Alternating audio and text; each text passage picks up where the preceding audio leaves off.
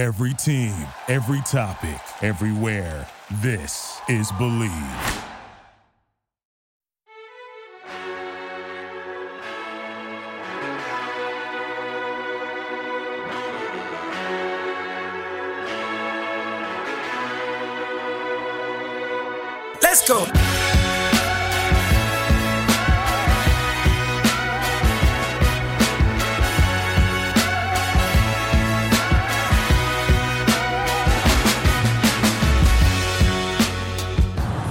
Thank you. Thanks for coming out today. This is tremendous. Do you know how easy this is for me?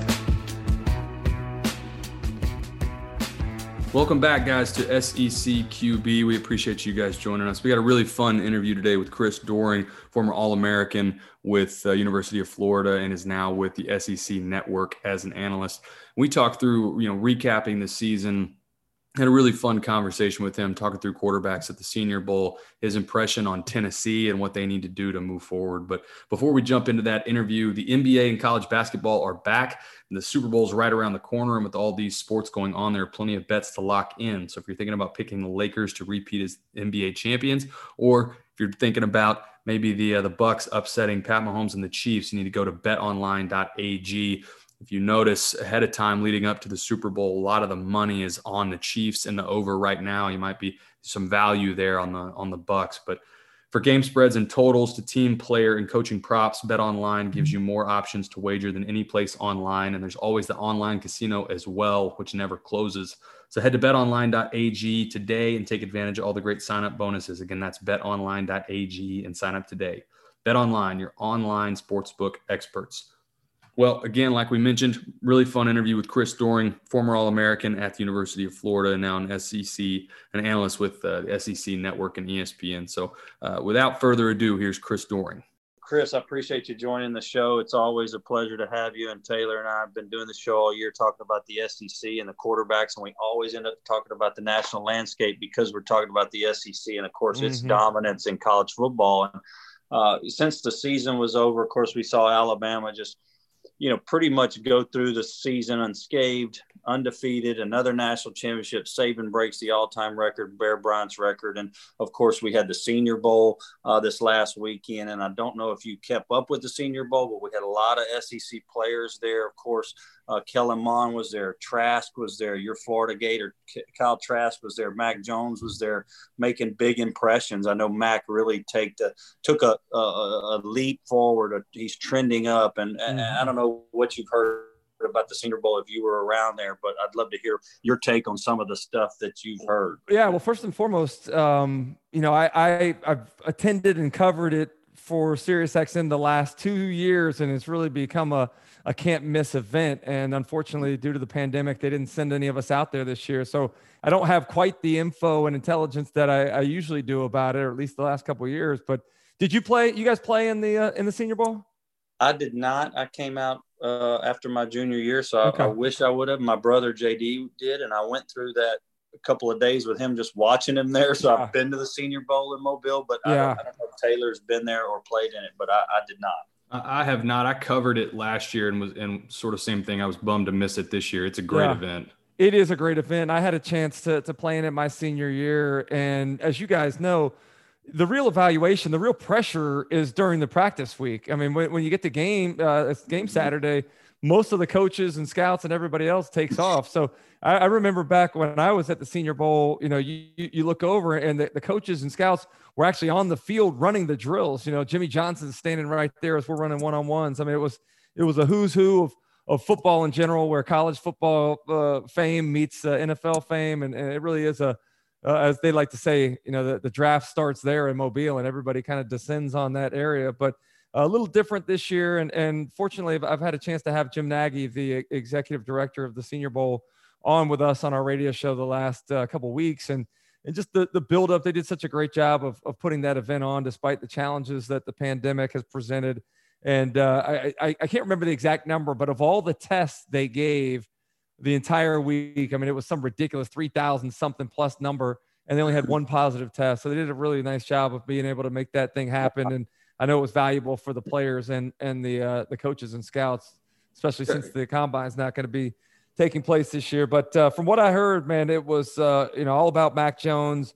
The consistency that we had seen all, all during the season uh, was on display in practice. And this is a guy, you know, he, he seems so laid back and mild mannered. But the stories that, that Jim was talking about is how incredibly competitive he was and just wanted to, to be out there, wanted to be challenged, and and wanted to to prove that he belonged in the same conversation with a lot of those other first round quarterbacks. And so it it really uh, it, has been fun watching him. And and Josh, I no offense, man, but now after being a part of that LSU train in 2019, where I felt like I was almost a uh, an LSU guy with the SEC championship and the semifinals and the finals. Yeah, I think I thought that was the best team that I'd ever seen in college football, and I, mm-hmm. I think mm-hmm. this year's Alabama team very much rivals uh, what I saw in 2019 from LSU. I uh, I couldn't agree more. You know, uh, the Nick Saban factor. I've, I've been asked this three or four times on on radio. Shows myself who who would win. You know, 2019 LSU, 2020 Alabama. I like that Burrow has a little bit more escapability, but at the end of the day, if you play on a neutral field, you have the Nick Saban factor, right? I mean, he's just such an yeah. intelligent game uh, prep guy, and you give him a couple of weeks or a month to prepare in a normal scenario, it's very, very tough to beat him. So, I mean, how, how could you go against an Alabama team who had who had, you know, of course, Najee Harris and DeVonta Smith. And if, if Jaylen Waddle was healthy too, I mean, that they're, they were dynamite. I know LSU's receiving corps last year was great, but that would have been the, the last two teams that won the national championship coming out of the SEC. Those two teams are two of the best we've ever seen. No doubt. I, I think how it's funny how comparable those two teams are in, in terms of you know the great quarterbacks, the really deep, talented wide receiver cores, uh, running backs that can do everything. You know, it, it, it, defenses that got better as the season went on. I just think there were so mm-hmm. many parallels, and to see two teams that were that good in back-to-back seasons here in our conference is, uh, yeah, it, it's what we expect. I mean, we expect great, great players, great uh, teams in this conference, but to see that sort of elite type of team in back-to-back years in the conference was uh, was really cool. Yeah, there's no doubt. Chris, I wanted to take take a step back and go back to August of this year, or even July of this past year.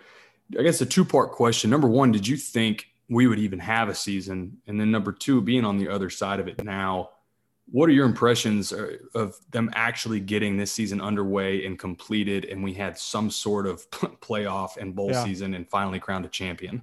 Well, first and foremost, full disclosure, I'm the ultimate optimist. So all off season, I was really optimistic that we would have it. Uh, I got to be honest with you.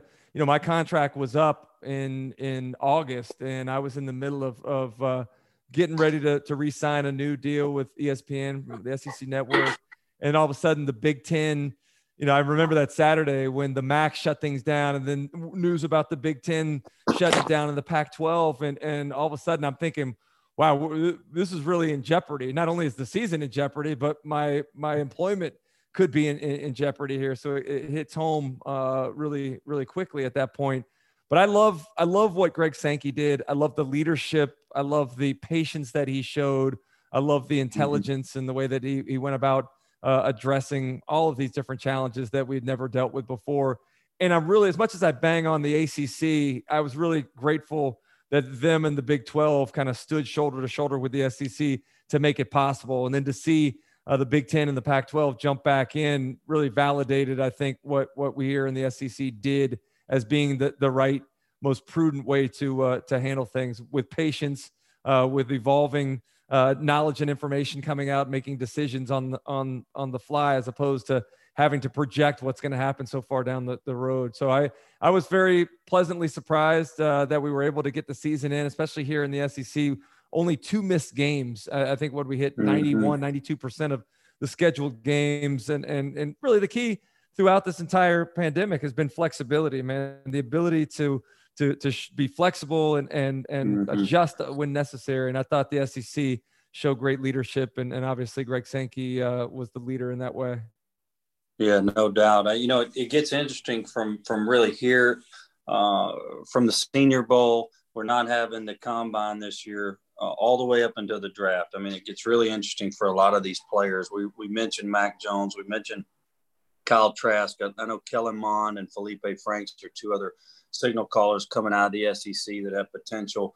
uh, draft statuses that uh, you know these kids could get drafted. Of course, we've got players from the ACC like Trevor Lawrence, Justin Fields out of the Big Ten that are going to be drafted really, really high. And I wonder uh, after Mac Jones and Kyle Trask, do you see any of these other SEC signal callers being longtime NFL guys or potential starters one day in the NFL? And if so, you know, because why? You know, Felipe Franks, yeah. you know he's got a strong arm. He's a Florida guy. You yeah. know these guys. But who do you think out of the, the rest of the mix has a chance? Well, I feel inferior talking quarterbacks with you guys, but uh, I, I, will say I, I, am intrigued by Kellen Mond. And, and Kellen Mond, man, he, he, shows you flashes of what he's capable of, what he did to my Gators. Um, you know, Florida brought a blitz, you know, just about every single third down in that game. They were trying to heat him up. He knew where the blitzes were coming from. He got the ball out quickly. He threw with great accuracy in this game. And, and, and you feel like, wow, this dude's really taken some steps forward. And then you see him play like he did against Mississippi State or against LSU, mm-hmm. and it mm-hmm. leaves you you, you, you want more, you know. And, and I guess the, the great part about it is you've seen what he's capable of. You see the athleticism, you see the scramble ability, you see him involved in the quarterback run game uh, you see the accuracy that he can throw with, and uh, I think it just tantalizes you a little bit. So uh, I am intrigued to see, you know, in the way that the NFL offenses are evolving and becoming more like like college offenses in so many different ways.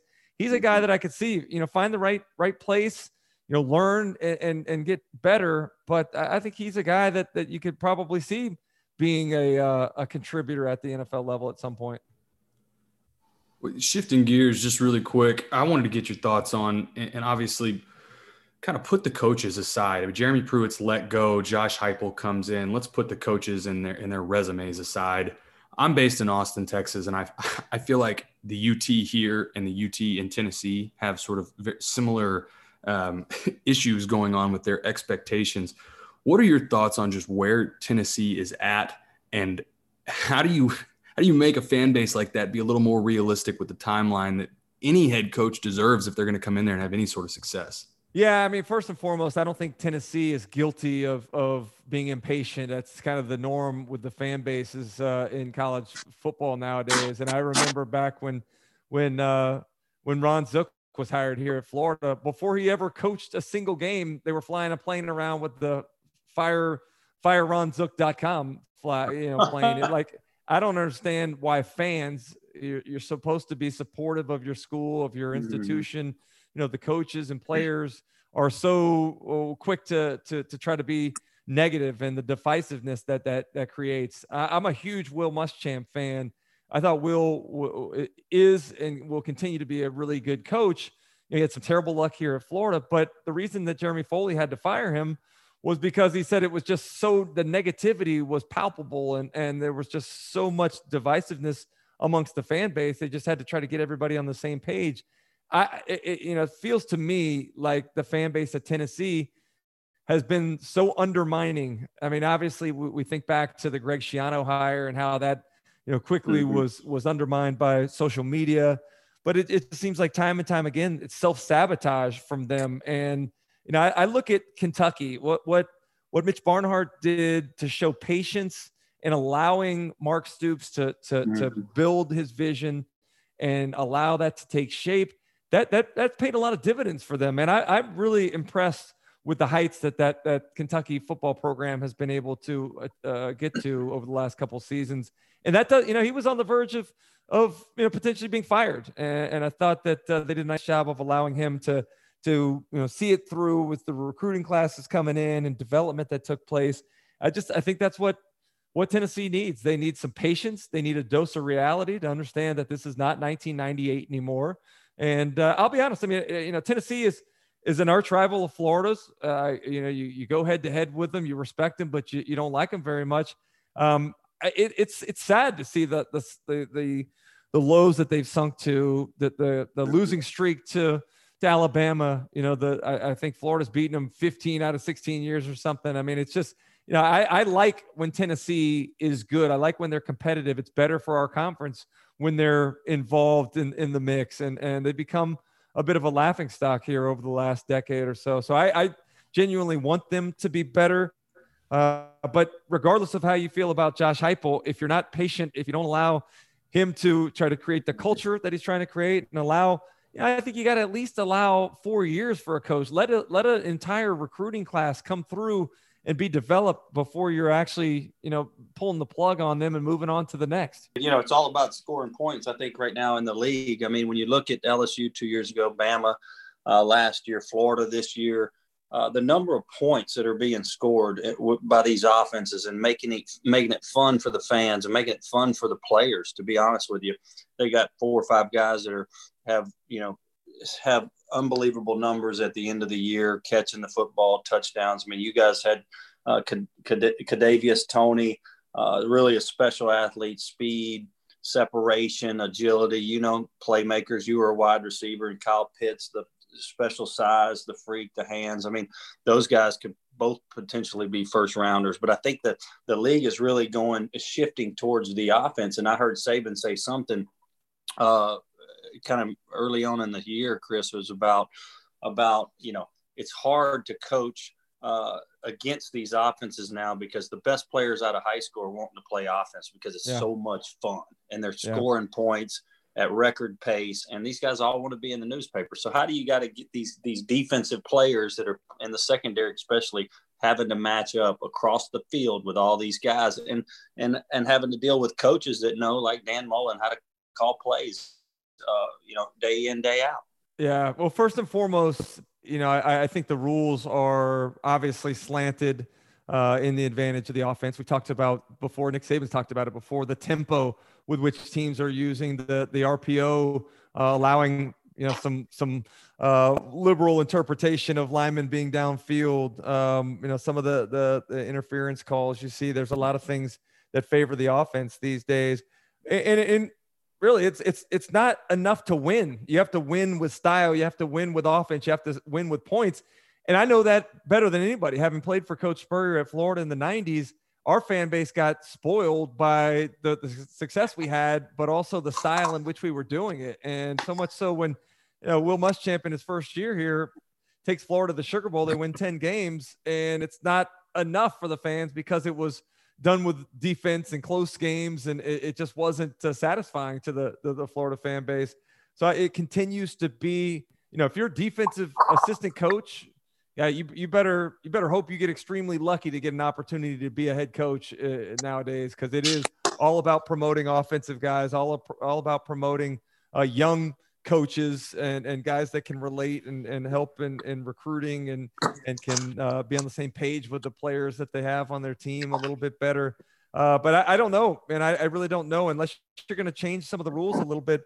I don't know how the defense catches up. You know, I uh, you guys may be aware. I, I held the the SEC career touchdown yeah. reception record for 25 years. It was 30, 31. DeVonta Smith finished with 45. He beat my record by 14 touchdowns.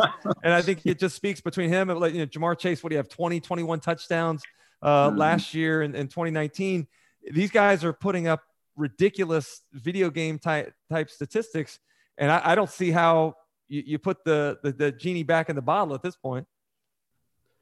Totally agree. Well, Chris, man, we really appreciate you joining us. Uh, it's good to chat with you, and hopefully, as we get closer to the draft, we may have you back on again. Uh, but thanks again for joining us, man. We appreciate it. Yeah, no, I'd love to, man. That would be fun. I appreciate you guys having me. Awesome, man. Thank you for coming on, Chris. I appreciate it, brothers. Thank you for listening to Bleav. You can show support to your host by subscribing to the show and giving us a five star rating on your preferred platform. Check us out at Bleav.com and search for B L E A V on YouTube.